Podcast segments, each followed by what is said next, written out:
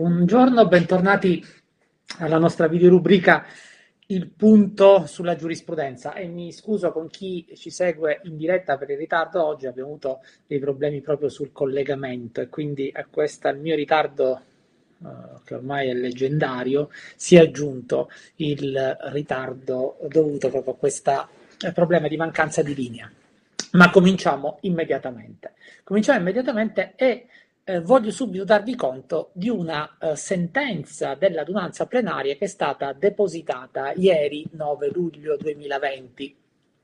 È l'adunanza plenaria numero 13. È l'adunanza plenaria numero 13 che, eh, si, eh, che spicca, che si caratterizza per due ragioni. Ecco, per due ragioni e per un principio di diritto importante che afferma e per un'analisi importante, altrettanto importante, che essa fa in materia di appalti. Ormai gli appalti sono senz'altro diventati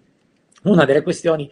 più battute, lo stiamo vedendo dalla giurisprudenza, e eh, di maggiore interesse per le riviste giuridiche. La questione che viene affrontata dall'adunanza plenaria nella sentenza 13 del 2020 è quella relativa eh, alla posizione del progettista terzo, del progettista che è indicato ai sensi, eh, come dice la donanza plenaria, nella terminologia dell'articolo 53,3 del vecchio codice dei contratti perché la vicenda si era svolta nel vigore del codice dei contratti recato dal decreto legislativo 163 del 2006, ma la questione si ripropone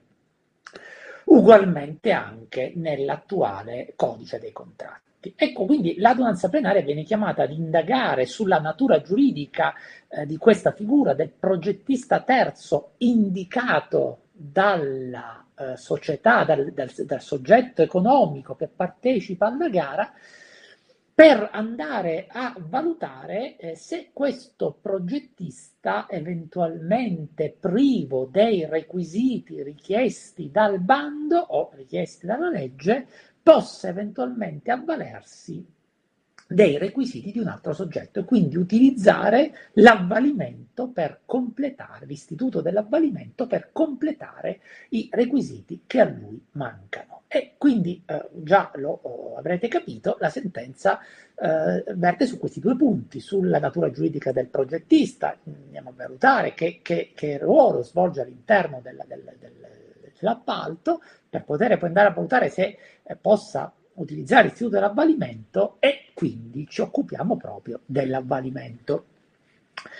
Eh, con riguardo al primo tema, con riguardo al primo tema, quindi la natura giuridica del progettista incaricato, ecco, ehm, qui la, eh, la, la, Corte, qui l'adunanza plenaria, ritiene che eh, l'espressione concorrente che viene utilizzata dal codice dei contratti per individuare il soggetto che possa eh, utilizzare l'istituto dell'avvalimento per ehm, completare eh, requisiti che non ha, ecco, non può che avere, vi dicevo, l'espressione concorrente, il termine concorrente, non può che avere il significato proprio di chi effettua l'offerta di chi effettua l'offerta e, come dice la legge, pertanto concorrente non può che essere colui che offra sul mercato rispettivamente la realizzazione di lavori, di opere, la fornitura di prodotti, la prestazione di servizi. Quindi, ecco il punto centrale, il concorrente, cioè il soggetto abilitato per legge e nei limiti della legge ad utilizzare l'avvalimento, è soltanto il soggetto imprenditore, vedete, il fornitore, il prestatore di servizi. Quindi già in questa prima, eh, in questa prima eh, analisi di carattere terminologico, proprio basata soltanto, come afferma proprio la stessa adunanza penaria, sul linguaggio, sulle parole adoperate dal legislatore, e cosa parole adoperate dal legislatore, possiamo affermare che il progettista incaricato dal concorrente di eh, progettare una determinata opera non è esso stesso concorrente. E quindi egli, da questo punto di vista, non può utilizzare gli istituti che può invece utilizzare il concorrente, appunto, come tale concorrente soltanto colui che offra sul mercato la realizzazione di opere, di lavori, di servizi o di forniture. E d'altra parte, ci dice l'adunanza plenaria, che l'ingegnere incaricato, eh, che il progettista incaricato, scusate, eh, non sia il concorrente, quindi non sia il soggetto abilitato ad utilizzare questi istituti, lo si deriva non soltanto dalle parole del legislatore, ma lo si può far derivare anche, ricorda la stessa adunanza plenaria, dal, eh, dalla scienza economica, dal diritto commerciale, quindi non solo dalle parole della legge. E infatti l'operatore economico, ci dice, è l'imprenditore singolo ai sensi dell'articolo 2082, ovvero eh, l'imprenditore collettivo ai sensi dell'articolo 2247 del codice civile che operando professionalmente nel mercato offre, acquista beni o servizi al fine di eh, conseguire utili e a questo soggetto, cioè a questo soggetto operatore economico, a questo soggetto imprenditore, si contrappone invece il consumatore, il consumatore, a cui manca proprio questa finalità. Manca la finalità di impresa, manca l'organizzazione di impresa. E in questo quadro, in questo quadro, ci dice la l'adunanza plenaria, si inserisce il prestatore d'opera professionale, il cui contratto contratto, attenzione, può anche essere concluso da una società di capitali cui i soci esercitano professioni protette, quindi potrebbe ben essere una società di ingegneria il progettista incaricato. Ma questo progettista incaricato, quando anche sia una società di ingegneria, non è appunto un imprenditore, un concorrente nell'ottica che il codice afferma. E infatti, infatti infatti questo soggetto, questo progettista, quando anche sia una società, è caratterizzato dalla autonomia rispetto al committente, primo elemento, l'elemento che lo caratterizza, l'autonomia rispetto al committente, è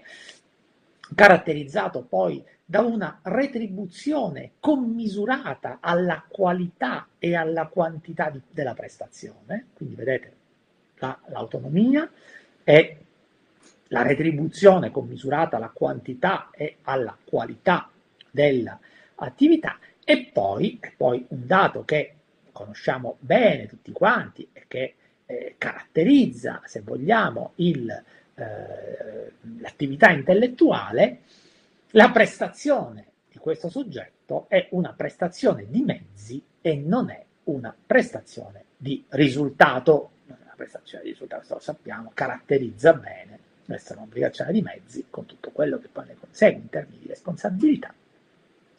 e di qualificazione della natura giuridica dell'attività, eh, una, una, prestazione di mezzi. Quindi il professionista non partecipa agli utili del committente quando questi rivesta la qualità di imprenditore. L'imprenditore è comunque tenuto alla corresponsione della retribuzione nei confronti di questo professionista anche nell'ipotesi in cui non abbia utili. Quindi vedete non c'è una partecipazione di questo professionista all'attività imprenditoriale svolta in favore della pubblica amministrazione o comunque offerta alla pubblica amministrazione. Ma ci troviamo di fronte ad un prestatore d'opera che ha la sua retribuzione commisurata all'attività e comunque ha diritto a questa sua retribuzione. E in questo quadro quindi non può essere considerato come un operatore economico nella eh, qualificazione del, che ne dà il codice dei contratti. Pertanto, ci dice l'adunanza plenaria, è naturale concludere che il professionista incaricato, il professionista indicato, non rientra, ecco punto di diritto importante, non rientra tra i soggetti legittimati ad utilizzare l'istituto dell'avvalimento, non essendo un operatore economico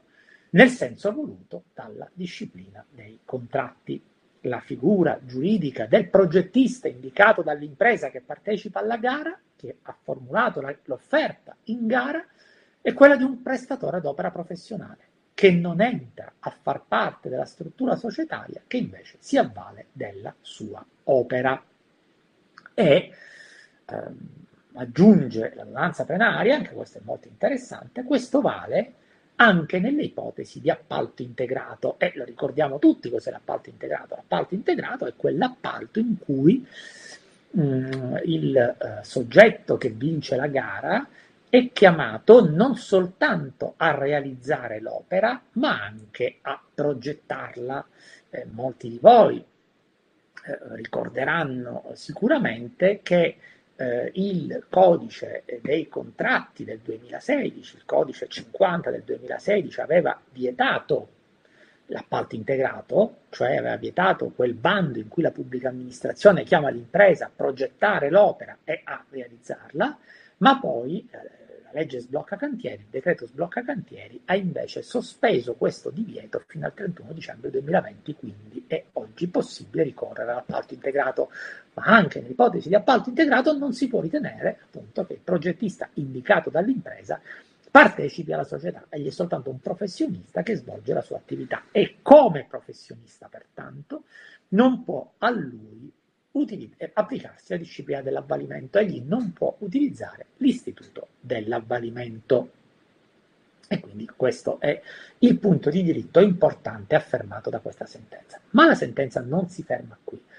Eh, c'è un'altra parte eh, che forse è perfino eh, più interessante per quanti ehm, ci seguono per ragioni di studio. Ecco, la prima parte è interessante per ragioni di studio, ma soprattutto per chi ci segue per ragioni professionali. La seconda parte, secondo me, è molto interessante sotto il profilo dello studio, perché si intrattiene sul tema dell'avvalimento. In realtà la stessa sentenza ci dice che non ce ne sarebbe bisogno perché ha già chiuso la questione affermando che eh, il soggetto non può utilizzare l'istituto dell'avvalimento per completare i requisiti che eventualmente non abbia. Tuttavia, siccome nell'ordinanza si pone questo problema e si pone il problema della natura giuridica dell'avvalimento, essa, eh, l'ordinanza plenaria ritiene di volere, eh, nel, nell'ordinanza di rimessione si affronta questo tema, l'ordinanza ritiene di volerlo affrontare, ritiene di volerlo affrontare e di valutare se dalla disciplina dell'avvalimento non possono trarsi comunque delle indicazioni utili a confermare questa opinione che comunque già è stata indicata, è già stata presa, è già stata assunta dall'adunanza plenaria. E, eh, ci, eh, la, a questo punto la danza plenaria fa una interessante disamina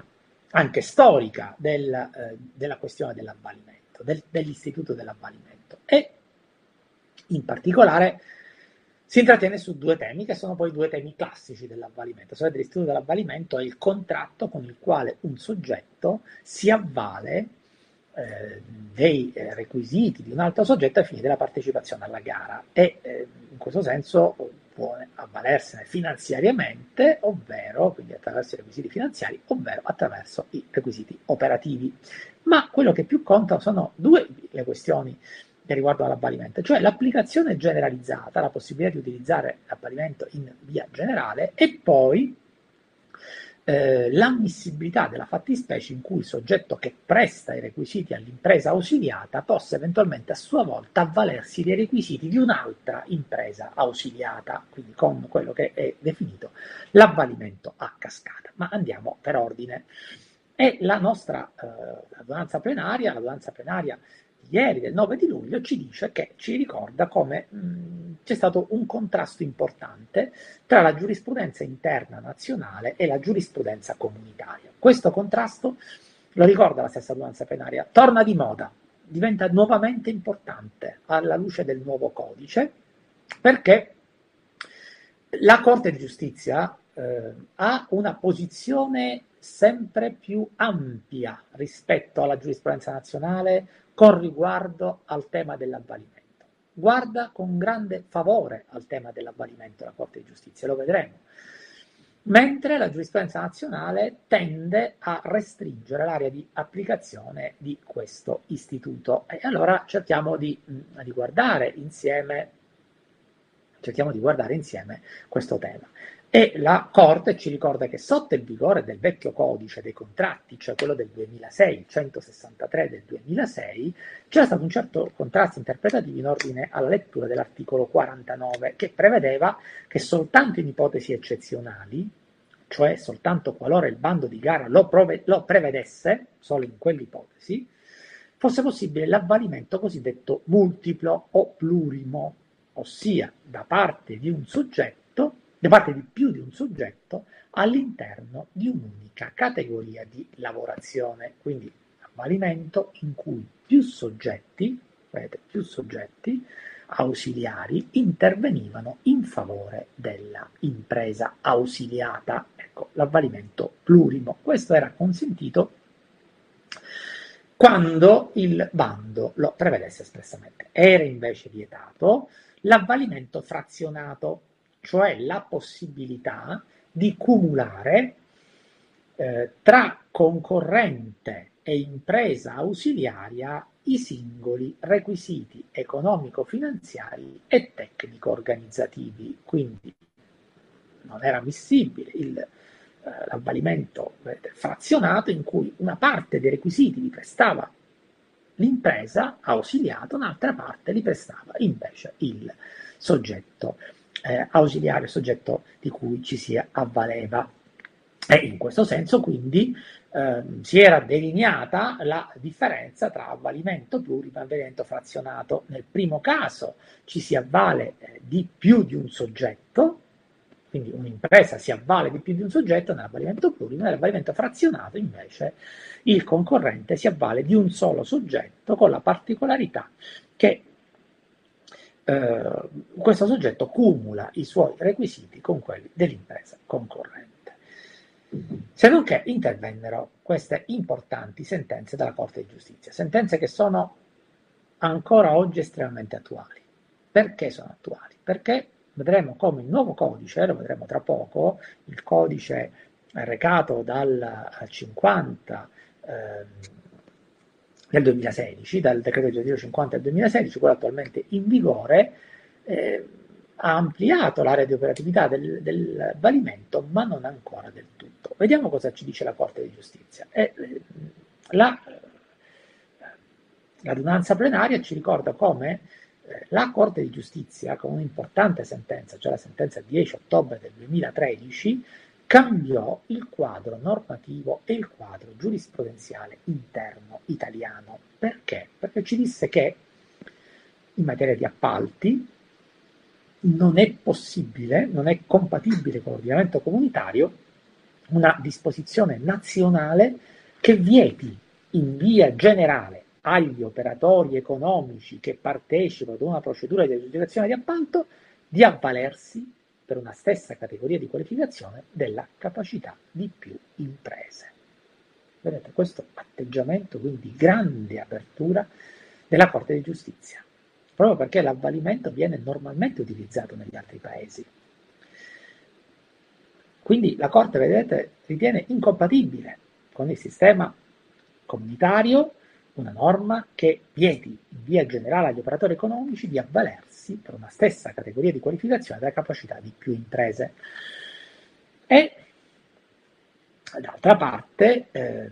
un'altra decisione della Corte di Giustizia ha poi ulteriormente aperto le eh, maglie di questo istituto e la sentenza 7 aprile 2016. Eh, in questa sentenza 7 aprile 2016 la mh, Corte affermò che l'istituto dell'avvalimento è un istituto fondamentale, molto importante, perché eh, è funzionale allo sviluppo della concorrenza e in particolare consente alle piccole e medie imprese di accedere agli appalti pubblici. È chiaro,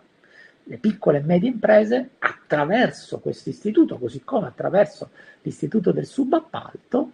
possono partecipare a gare di appalto i cui lotti siano troppo ampi comunque, benché frazionati, siano troppo ampi comunque per le loro capacità. In questo modo invece, partecipando insieme, partecipando insieme a imprese più grandi, riescono anch'essi ad approdare a questo mercato degli appalti. Quindi il mercato degli appalti si apre, si apre verso la concorrenza. E quindi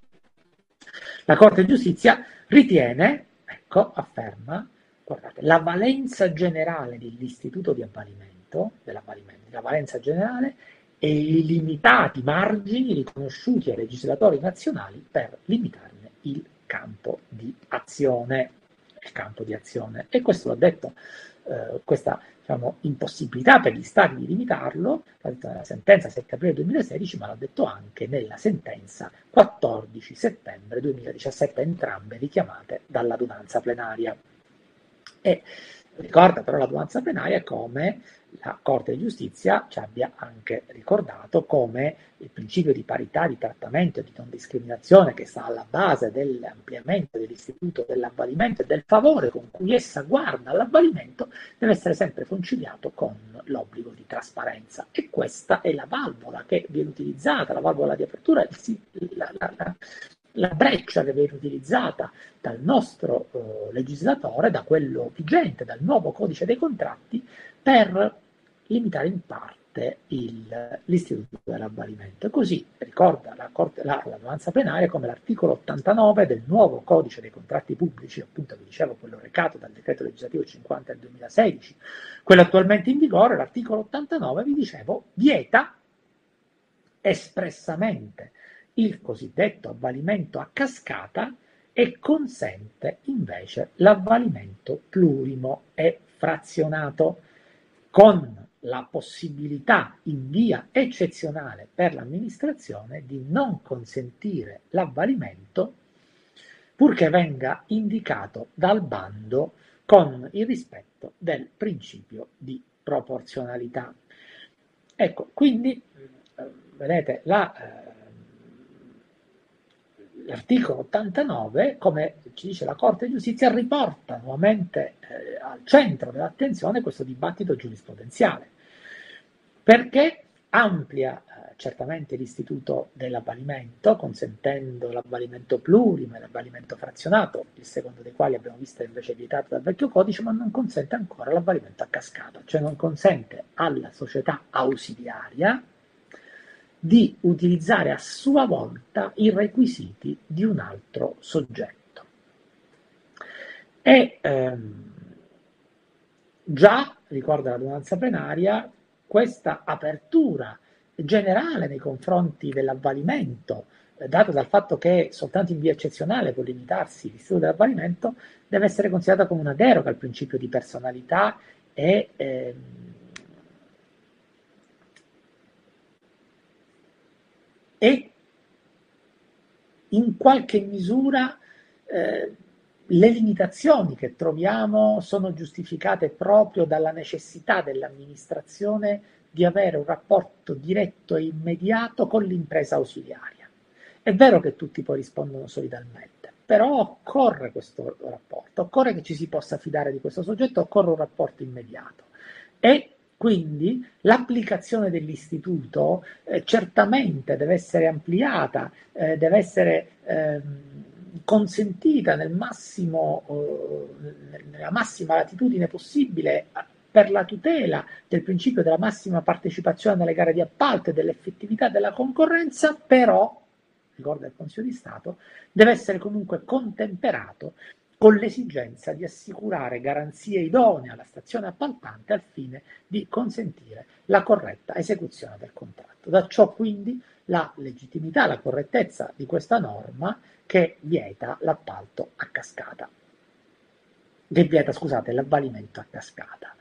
Da questa eh, disamina, da questa disamina, la Corte ne trae ulteriori, l'adunanza penale ne trae ulteriori elementi di conferma dell'idea che il progettista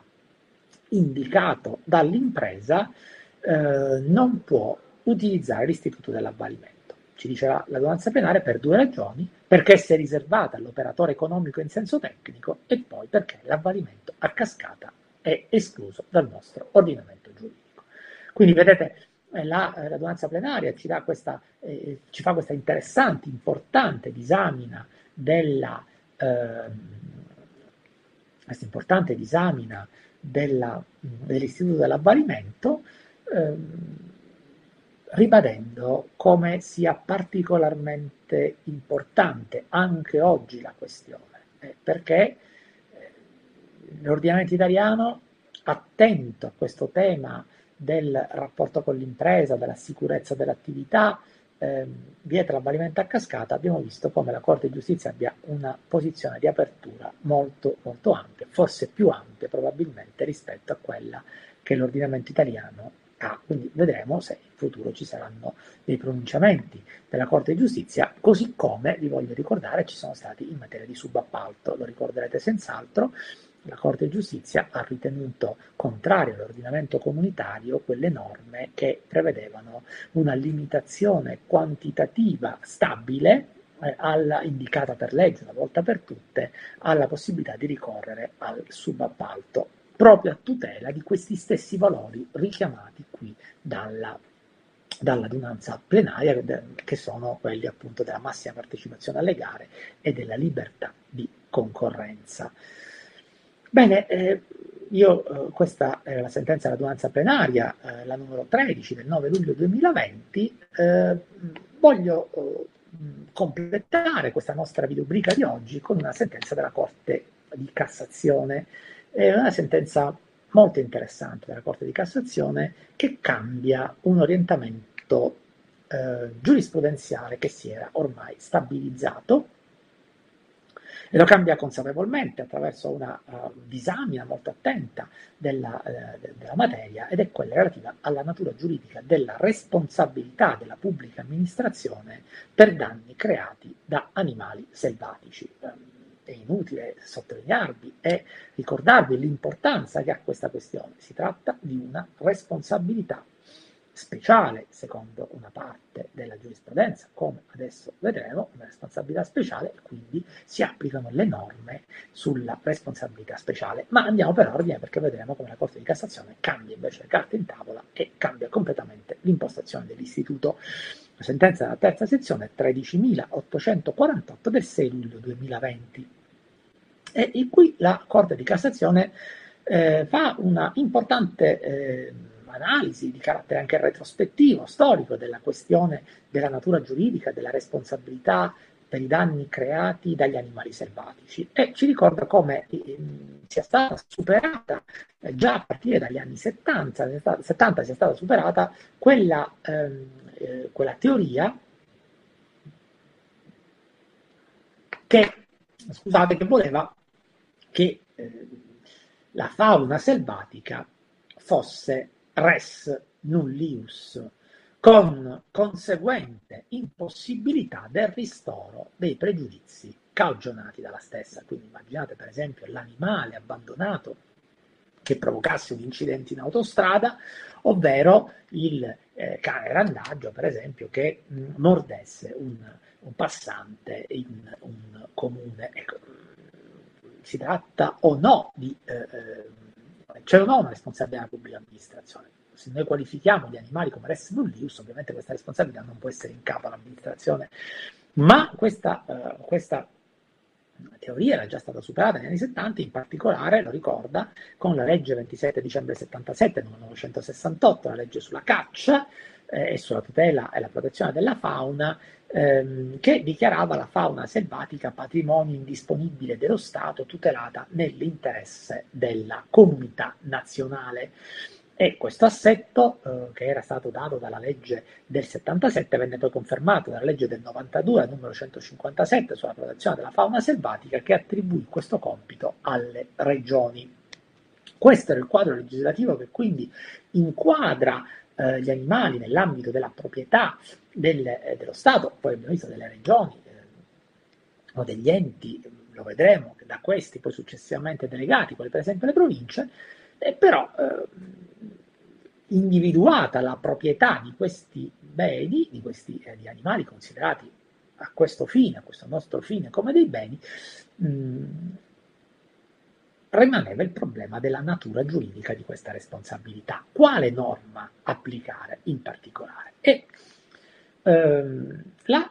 Corte di Cassazione, differentemente da quanto sostenuto dalla dottrina, ce lo ricorda bene qui la terza sezione della Corte di Cassazione, la Corte di Cassazione, differentemente da quanto sostenuto dalla dottrina, aveva per lunghissimo tempo, anzi ha univocamente sempre ritenuto che il danno cagionato dalla fauna selvatica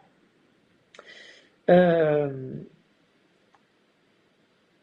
non fosse risarcibile in base alla, eh, alla non fosse risarcibile in base alla norma di quell'articolo 2052 del codice civile, quindi come responsabilità speciale per lungo tempo ha sostenuto questa idea. E mh, al contrario dovesse applicarsi pertanto soltanto l'articolo 2043, quindi non una responsabilità speciale con un'inversione dell'onere della prova, ma al contrario una responsabilità di carattere generale, ex articolo 2043, con la conseguente con il conseguente assetto probatorio, onere della prova e eh, individuazione di un comportamento colposo della pubblica amministrazione da parte del soggetto danneggiato per potersi ottenere il risarcimento del danno. Questo eh, orientamento che si era consolidato in modo univoco e che ancora oggi ogni tanto noi ritroviamo nell'ambito della giurisprudenza, però è stato progressivamente eh, sostenuto da un altro, secondo il quale eh, il, eh, la natura giuridica della responsabilità fosse da inquadrare nella responsabilità aquiliana generica. E ehm, in particolare sulla responsabilità, scusate, sulla responsabilità speciale, no, quella generica e quella univoca, ecco, questa una sua responsabilità, diciamo, eh, speciale, questa, ecco, ex articolo 2052. Ora, qual è il punto però fondamentale della, della, questione? Il punto fondamentale della questione è che non si riusciva ad individuare con correttezza quale fosse l'ente a cui attribuire la eh, responsabilità. In particolare ci si domandava se eh, questa responsabilità fosse imputabile eh, al, all'ente eh, regione, provincia, ente parco, federazione, associazione eh, fosse, eh, fossero concretamente affidati questi enti, ovvero se al contrario non dovesse essere attribuito al proprietario del, dell'ente. Quindi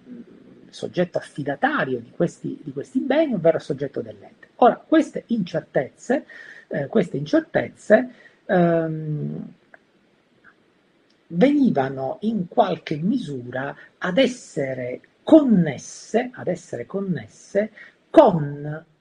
l'inquadramento giuridico della responsabilità. Ritiene in particolare qui la terza sezione della Corte di Cassazione che le incertezze nella identificazione del soggetto che debba rispondere della, eh, degli eventuali danni, quindi il soggetto proprietario, ovvero il soggetto a cui fosse affidato il, eh, il, il, il bene, quindi i luoghi in cui si trovavano questi animali, queste incertezze fossero una conseguenza della scelta proprio eh, di escludere il regime previsto dall'articolo 2052 e dalla tendenza eh, ormai univoca della giurisprudenza di inquadrarle nell'ambito dell'articolo 2043. Vedete, qui la terza sezione eh, connette proprio questi due elementi, ci dice la difficoltà di individuare il soggetto dipende essenzialmente dalla natura giuridica di questa responsabilità. Si escludeva l'articolo 2052, si escludeva che fosse una responsabilità speciale. E perché lo si escludeva? Ce lo ricorda? Perché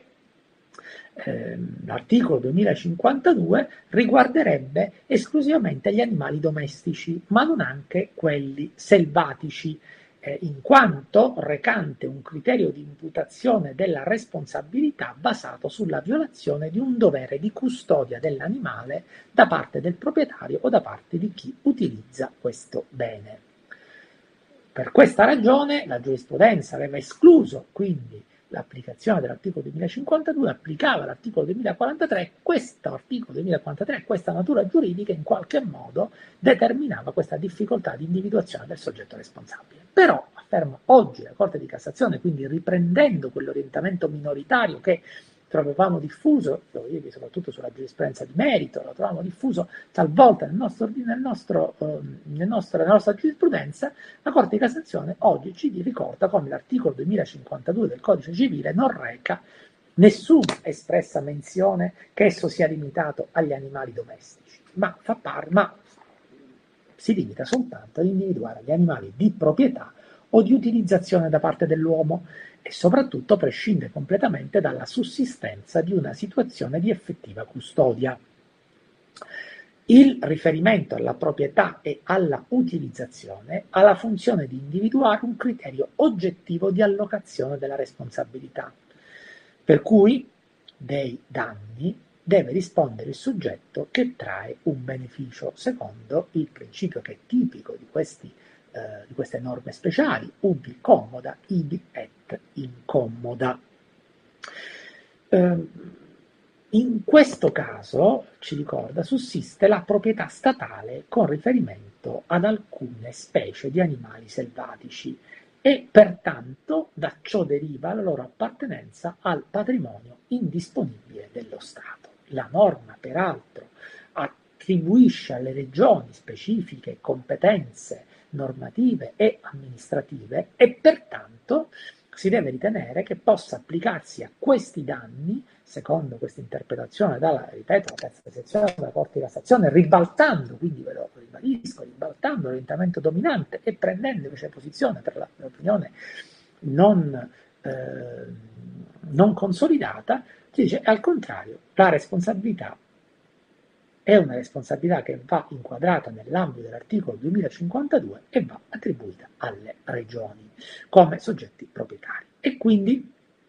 quali sono le conseguenze di questa affermazione? Le conseguenze di questa affermazione sono anzitutto che eh, la prova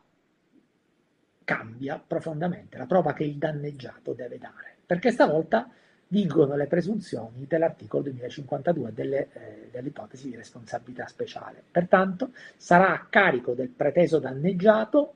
allegare e dimostrare che il pregiudizio lamentato sia stato causato dall'animale selvatico. Quindi deve dimostrare e allegare che il danno è stato causato dall'animale. E in questo senso eh, questo potrà essere dimostrato attraverso la dinamica del sinistro e attraverso il nesso causale tra la condotta dell'animale e l'evento dannoso. Um, il danneggiato, il danneggiato però, ha anche una ulteriore eh, prova da dover fornire. Non basta infatti fornire la prova che la condotta dell'animale sia stata la causa dell'evento dannoso, perché egli dovrà dimostrare, ai sensi dell'articolo 2054, comma primo del codice civile, di avere eh, fatto tutto il possibile per evitare il danno e pertanto nelle ipotesi di incidenti stradali, quelli, quelli che sono all'attenzione della Corte di Cassazione adesso, di avere adottato ogni opportuna cautela nella propria condotta di guida. Ma attenzione, non cambia soltanto l'onere della prova del soggetto danneggiato, ma cambia anche la prova liberatoria della pubblica amministrazione. Perché la pubblica amministrazione, proprio in quanto responsabilità speciale, e quindi non nel quadro dell'articolo 2043, dovrà provare che eh, il, eh, la prova liberatoria sarà quella di dimostrare che il fatto è avvenuto per caso fortuito, per caso fortuito. Cosa significa che è avvenuto per caso fortuito? Ce lo spiega bene, ce lo illustra bene la Corte di Cassazione, la terza sezione, ci dice che questa prova, questa prova liberatoria non riguarda direttamente il nesso causale tra la condotta dell'animale e il danno, ma piuttosto, poiché va provato il caso fortuito, dovrà provare che la condotta dell'animale si è posta completamente al di fuori della propria possibilità di controllo, che la condotta dell'animale sia stata fuori da ogni possibile sfera di controllo e che pertanto esso sia una causa autonoma, eccezionale, imprevedibile, inevitabile, quindi con un'interruzione, vedete, del nesso causale. Caso fortuito come evento autonomo completamente diverso rispetto al nesso causale che si pone esso stesso come causalità dell'evento. Causa autonoma, eccezionale, imprevedibile, inevitabile. Una condotta dell'animale non ragionevolmente prevedibile o comunque non evitabile anche mediante l'adozione delle più adeguate e delle più diligenti misure di gestione e di controllo della fauna. Però facciamo attenzione, c'è un altro aspetto importante. Ricordiamo tutti, la conosciamo molto bene, tutta la giurisprudenza sulla colpa, sulla responsabilità, scusate, della pubblica amministrazione custode e proprietaria delle, eh, delle, strade, delle strade, o più in generale di tutti i beni demaniali di ampia estensione. Ecco, La Corte qui, eh, con riguardo all'articolo 2051, eh, ha eh, affermato e ha dato rilievo in questi casi alla concreta esigibilità da parte dell'ente pubblico di una condotta nella manutenzione del bene e nell'adozione di misure di protezione degli utenti per evitare il danno. Non si può ovviamente andare al di là di una ragionevole richiesta alla pubblica amministrazione di manutenzione quando il demanio stradale è così ampio da non poter giustificare una tale, una tale cura. Ecco, questa limitazione certo non amplissima, ma è una limitazione importante che fa la giurisprudenza applicando l'articolo 2051, eh, trova, eh, trova anche qui spazio, anche qui spazio con riferimento a questa prova liberatoria che la pubblica amministrazione può fornire per liberarsi appunto dalla responsabilità, stavolta l'avete visto inquadrata nell'articolo 2052. Quindi un'interessante lettura innovativa di questa responsabilità e sappiamo tutti quanta importanza ha per il nostro studio e per il nostro lavoro questo tema, questo tema della responsabilità speciale che è già stato peraltro affrontato anche dalla giurisprudenza sotto altri fronti nelle sue massime espressioni. Io vi ringrazio al solito di avermi seguito fin qui e se avete dei commenti al solito vi eh, chiedo di farli o qui nella pagina del diritto amministrativo.it che ci ospita, la mia pagina personale e ehm, ci, eh, vi do appuntamento alla prossima rubrica, alla prossima video rubrica.